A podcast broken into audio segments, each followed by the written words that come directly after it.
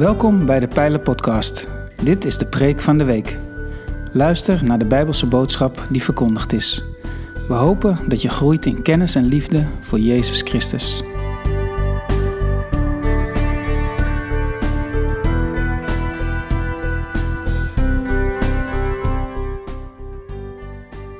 In de pijler staan we de komende weken stil bij het thema Maak van de hemel eens wat meer hobby. In de Pijler podcast van 12 april vind je meer informatie over de achtergrond van deze preekserie. Op 9 mei sprak Erwin Kok over het aspect van elke kleur, cultuur en taal in de hemel. En hij deed dit vanuit Efesius hoofdstuk 2.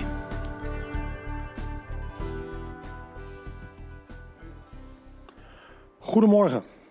Ik heb uh, daarnet ook een uh, bericht gestuurd naar een aantal vrouwen die belangrijk waren in mijn leven, belangrijk zijn in mijn leven. En van één kreeg ik een bericht terug dat ze net deze week een overlijden had meegemaakt in haar omgeving van een goede vriendin.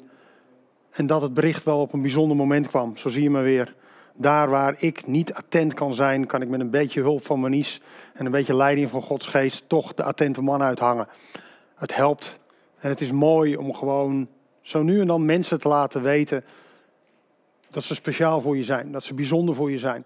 Ook al is dat niet helemaal spontaan vanuit jezelf, dan nog. We vergeten zo vaak aan elkaar te vertellen hoe bijzonder en hoe speciaal we zijn voor elkaar. Ik wil uh, beginnen met een voorbeeld van iemand wiens moeder ook speciaal voor hem was, maar daar gaat het niet helemaal over. Ik wil het even met u hebben over de basketballer Michael Jordan. Michael Jordan is een begrip. Zelfs de mensen die eigenlijk helemaal niet zo van basketbal houden, die kennen Michael Jordan. Michael Jordan die begon ergens in 1984 uh, te spelen voor de, de Red Bulls in Chicago. De Chicago Bulls.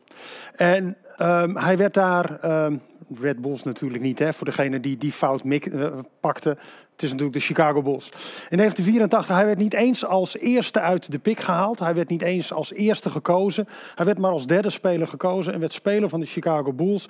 En dat was hij tot en met 1993. En met de Chicago Bulls werden ze drie keer werden ze kampioen achter elkaar. En dat is heel bijzonder. En hij groeide uit tot een van de beste basketballers aller tijden.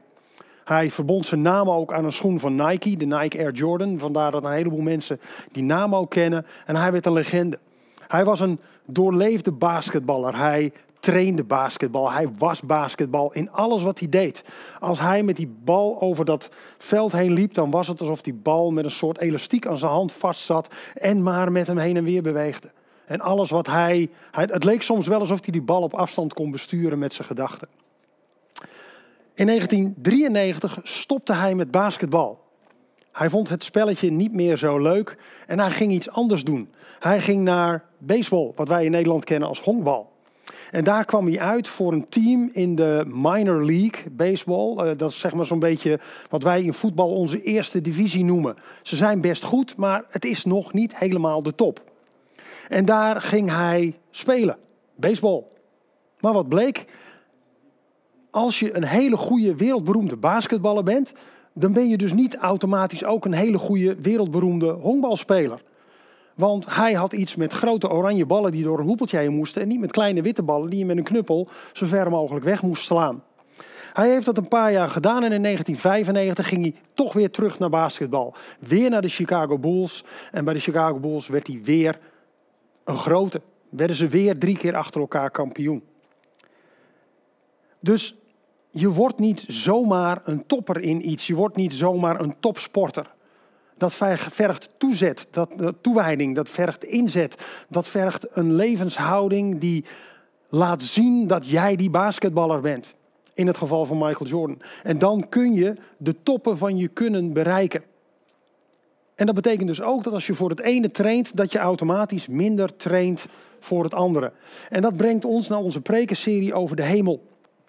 Want toen we deze serie begonnen, toen heb ik op Facebook namens de voorgangers een berichtje gepost waarin stond: Is het niet vreemd dat we niet vaker nadenken over de hemel? En ik kreeg daar wat reacties op van mensen die zeiden: Nou, dat is eigenlijk helemaal niet zo vreemd, want we zijn bezig met het hier en nu. Toch sprak Jezus heel vaak over het koninkrijk van zijn vader, de hemel. Waarom zou hij dat doen? Als het een onderwerp is dat voor Jezus belangrijk was om te vertellen aan zijn toehoorders van die tijd, hoe kan het dan dat wij denken dat het onderwerp voor ons niet belangrijk is? Dat is onlogisch. Jezus' opdracht was redelijk duidelijk. Ga je hier en nu al gedragen zoals straks in de hemel van je verwacht wordt? Datgene wat de hemel biedt, daar ben je voor gemaakt. Dus als je je zo gedraagt, zul je ook hier de hemel op aarde brengen. Zul je een stukje hemel laten zien. En zul je voor jezelf ook completer worden. Maar ja, die belofte van de hemel die kan na verloop van tijd wel eens wat hol gaan klinken. Want ja, die hemel joh, die, die is mij toch beloofd. Ik ben bekeerd, ik ben gedoopt. Maar let even wat Jezus zegt in, uh, in Matthäus 21, vers 43. Daar heeft hij een gesprek met de Fariseërs. En dan zegt hij het volgende. Daarom zeg ik u, Fariseërs en wetsgeleerden. Het koninkrijk van God zal u worden ontnomen en gegeven worden aan een volk dat het wel vrucht laat dragen. Wacht even. Dat is even iets anders. Het koninkrijk van God, de hemel, zal u worden ontnomen en zal worden gegeven aan een volk dat het wel vrucht zal laten dragen. Betekent dat dan ineens dat er scheuren zijn in Gods belofte? Nee, dat is het niet. Zijn belofte staat vast. Maar deze tekst laat ons wel zien dat als jouw reis bedoeld is om van A naar B te gaan, het niet helpt als jij halverwege de reis weer gaat koersen op A. Want daar kwam je vandaan, daar hoor je niet. Je hoort in B. Dus koers op de hemel. Waarom? Omdat je daar thuis hoort. En als je je koers heel erg gaat vaststellen op datgene wat hier op aarde is en datgene wat hier op aarde normaal is, dan loop je uiteindelijk het risico dat je veel meer koerst op waar je vandaan komt als waar je naartoe gaat.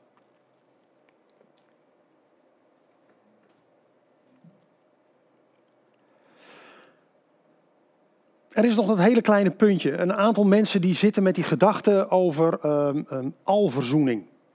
Iedereen komt toch in de hemel? Dus ook de mensen die hun koers gericht hebben op waar ze vandaan komen. Uiteindelijk komt iedereen gewoon in de hemel. Nou, ik ken in ieder geval één iemand die rotsvast gelooft in alverzoening. En dat is God. God gelooft er echt in. God heeft er alles, maar dan ook alles voor gedaan om het mogelijk te maken dat iedereen op deze wereld met Hem verzoend wordt en bij Hem zal zijn in het Koninkrijk van de Hemel. Nu wij nog. Ik denk dat de gedachte van alverzoening vanuit de mens minder logisch is. Want stel nou dat wij allemaal hier doorgaan ons leven leven zoals we dat geleefd hebben. En omdat we, zoals we dat doen, naar aanleiding van de dingen van onze omgeving, dan veranderen we dus niet. En als wij niet veranderen en onveranderd in de hemel terechtkomen, dan wordt de hemel binnen no time dezelfde puinhoop die wij er hiervan gemaakt hebben. Het kan niet zo zijn, gewoon logischerwijs niet, dat onveranderde mensen de hemel binnengaan. Er moet iets veranderen. Anders wordt het daar dezelfde bende als die we er hiervan gemaakt hebben. En trainen voor de hemel is net zoiets als trainen voor een marathon. Je leven gaat in het teken staan van die training. Ze zien aan je levenshouding dat je een marathonloper bent. Ze moeten dus ook aan je levenshouding kunnen zien dat jij een hemelburger bent. En als je iets gaat doen wat je normaaliter niet zou doen, als je iets wilt aanleren wat buiten jouw routine valt, als je iets wil veranderen, dan heb je training nodig. Dan heb je aanscherping nodig, steeds weer. Maar heel weinig mensen kunnen van de een op de andere dag zomaar veranderen. Oude patronen hebben de neiging om hardnekkig hun kop op te steken op het moment dat je dat niet wil. Zeker als je wind tegen hebt. Dus je moet het echt willen. En dan vraag ik me af, willen we dat echt? Is er een verandering die jou op dit moment bezighoudt? Een ding waarvan je denkt, daar ben ik mee aan het werk. Iets wat jou pakt, iets wat jou wat je, wat je irriteert dat het nog steeds zijn kop opsteekt in jouw leven. Wat je denkt, dit hoort zeker niet bij de hemel. En het is iets waar ik hier en nu aan moet werken. Als je dat hebt, top. Hou vol. Blijf trainen. Je kunt het overwinnen. Als je dat niet hebt, zorg dat je het krijgt. Want als je niet op zoek bent naar wat er beter kan in jouw leven, wat er meer tot Gods eer kan in jouw leven, dan ben je, op, dan ben je stil, dan sta je stil dan ga je misschien wel terug naar het begin. Maar dan ben je in ieder geval niet op weg naar de verandering die jou in de hemel brengt.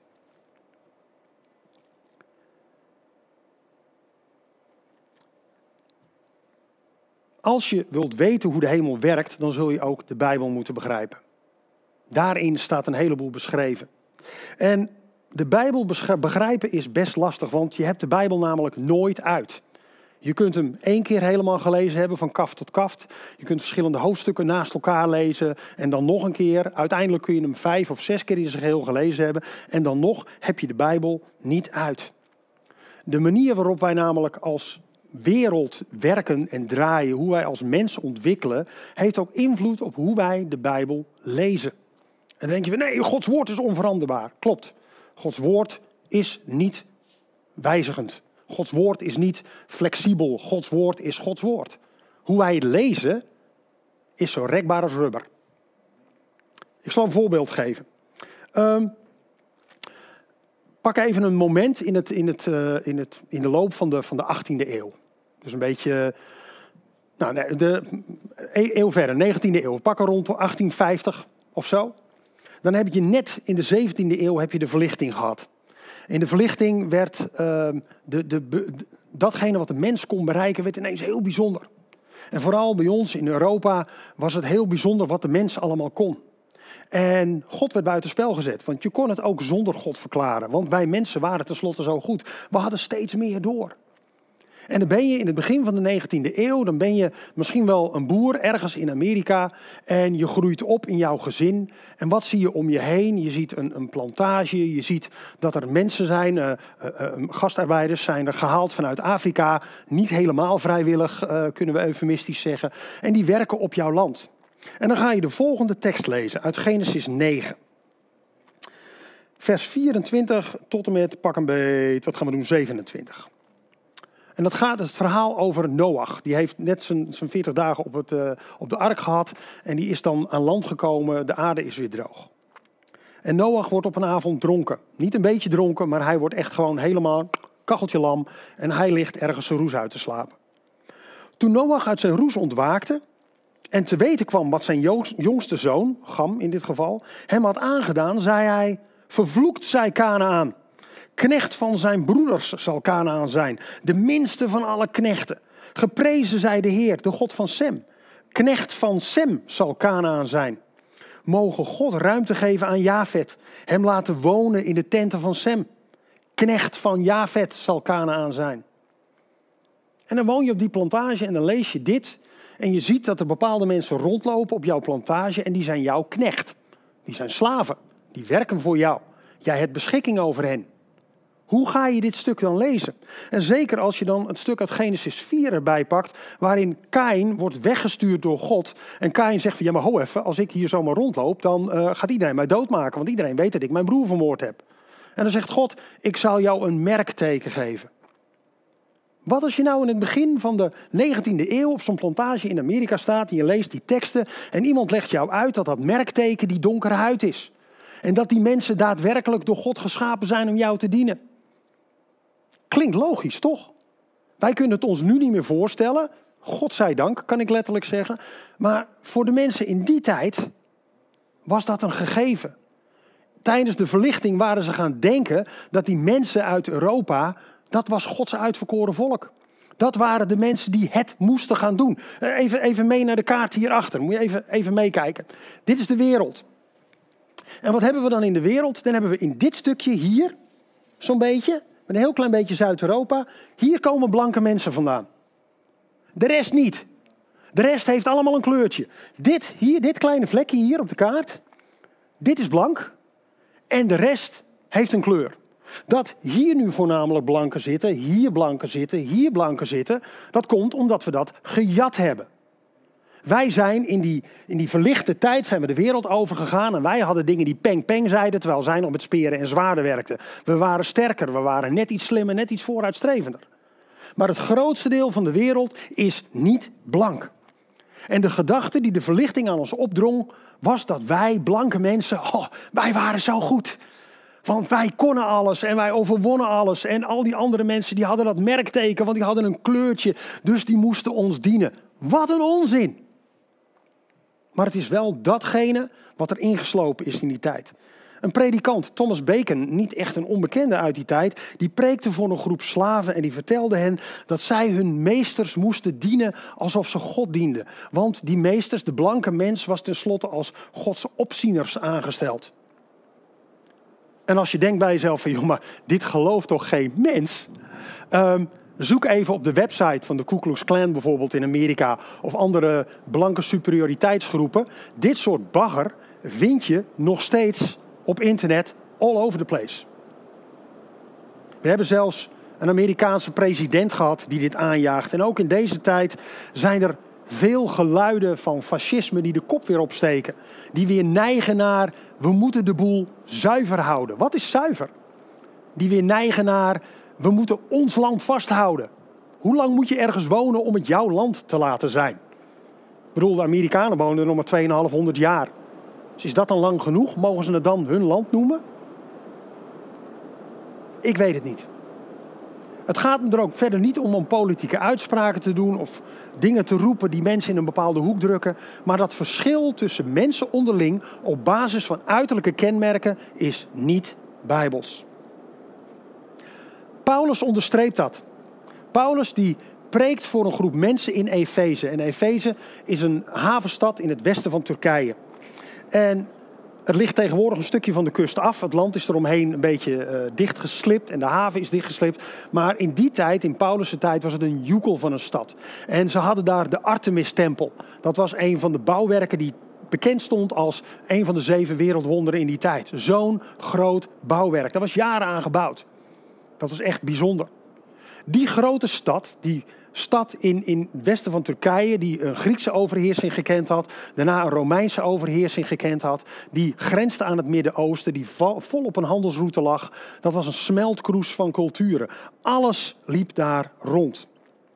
En Paulus spreekt voor deze gemeente. En ik wil met jullie lezen uit Efeze 2, vers 11 tot en met 22. Efeze 2, vers 11 tot en met 22. Bedenk daarom dat u, u die eigenlijk door uw afkomst heidenen bent, dus niet Joods, heidenen bent en onbesneden genoemd wordt door hen die door mensenhanden besneden zijn, bedenk dat u destijds niet verbonden was met Christus. Geen deel had aan het burgerschap van Israël en niet betrokken was bij de verbondsluitingen en de beloften die daarbij horen. U leefde in een wereld zonder hoop en zonder God. Maar nu bent u, die eens ver weg was, in Christus Jezus dichtbij gekomen door zijn bloed. Want Hij is onze vrede. Hij die met zijn dood de twee werelden één heeft gemaakt. De muur van vijandschap ertussen heeft afgebroken. En de wet met zijn geboden en voorschriften buiten werking heeft gesteld. Om uit die twee in zichzelf één nieuwe mens te scheppen. Zo bracht hij vrede. En verzoende hij door het kruis beide in één lichaam met God. Door in zijn lichaam de vijandschap te doden. Vrede kwam hij verkondigen. Aan u die ver weg was. En vrede aan hen die dichtbij waren. Dankzij hem hebben wij allen door één geest toegang tot de Vader. Zo bent u dus geen vreemdelingen of gasten meer, maar burgers, net als de heiligen en de huisgenoten van God. Gebouwd op het fundament van de apostelen en profeten met Christus Jezus zelf als de hoeksteen. Vanuit hem groeit het hele gebouw steen voor steen uit tot een tempel die gewijd is aan de Heer. In wie u ook samen opgebouwd wordt tot een plaats waar God woont door zijn geest. Het onderscheid tussen volken gumt Paulus hier weg. Dus de mensen die vanuit zeg maar, de begin 19e eeuw in Amerika uh, de Ku Klux Klan oprichten vanuit de gedachten vanuit Genesis, die hebben dit waarschijnlijk nooit gelezen. Je moet de Bijbel dus ook als een geheel lezen.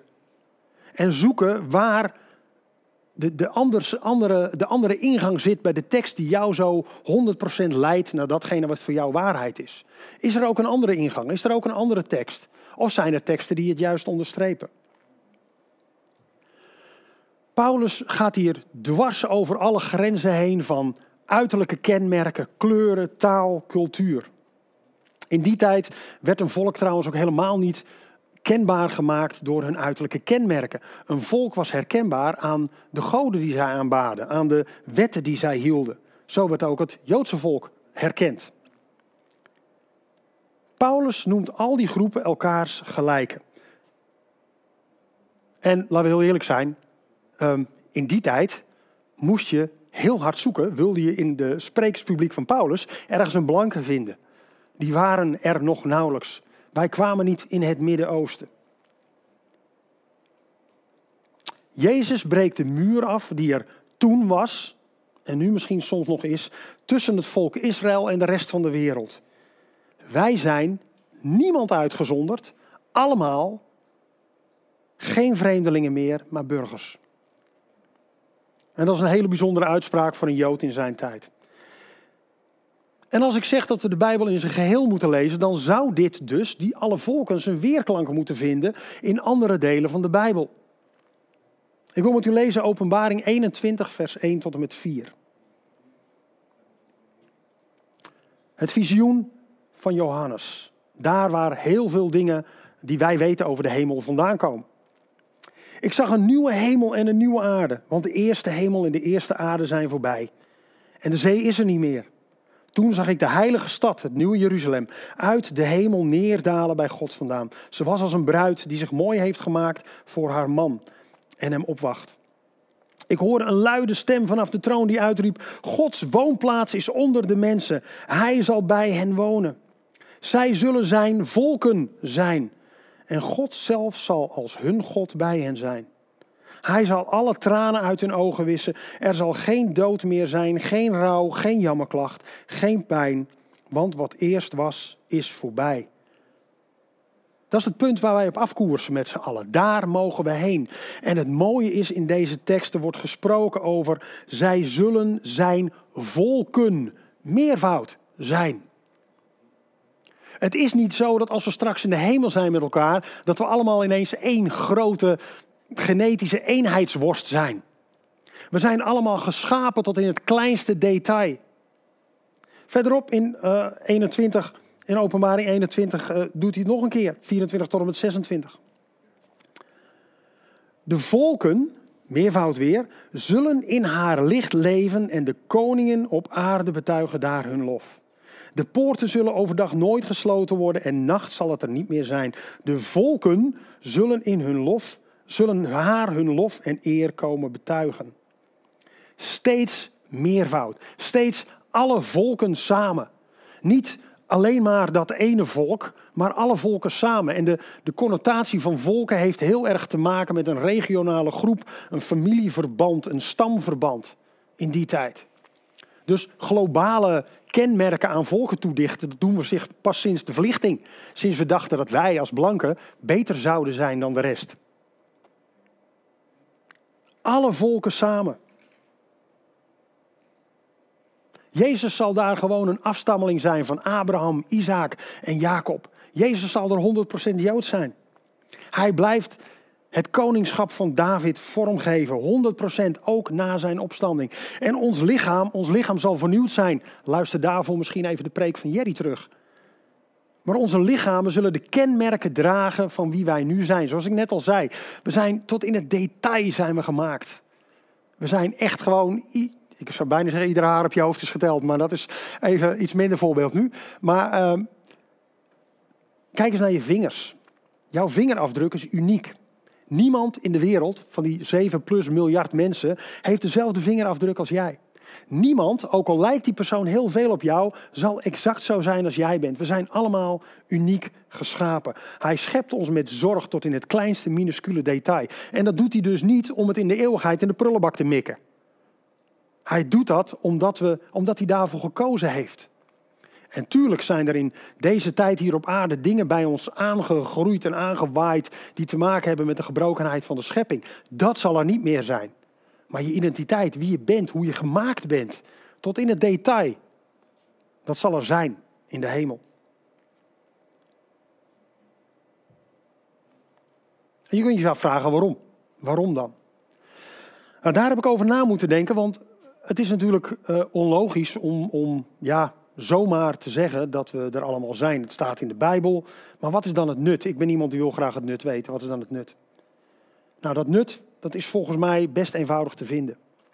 Onze God is een grote God. Onze God is een God die zo groot is dat wij ons hem niet kunnen voorstellen. Hij verbiedt ons niet voor niets om afbeeldingen van hem te maken, want ja, we kunnen hem niet afbeelden. Hij is te groot. En de mens, meervoud, de mensen zijn geschapen naar zijn beeld en gelijkenis. Alle mensen zijn geschapen naar zijn beeld en gelijkenis. Dus ergens in onze dominante gedachte is God een grote witte man geworden met een baard op een troon. Maar ja, de kans dat dat zo is, is, is zo klein dat hij er niet eens is. God is veelkleurig.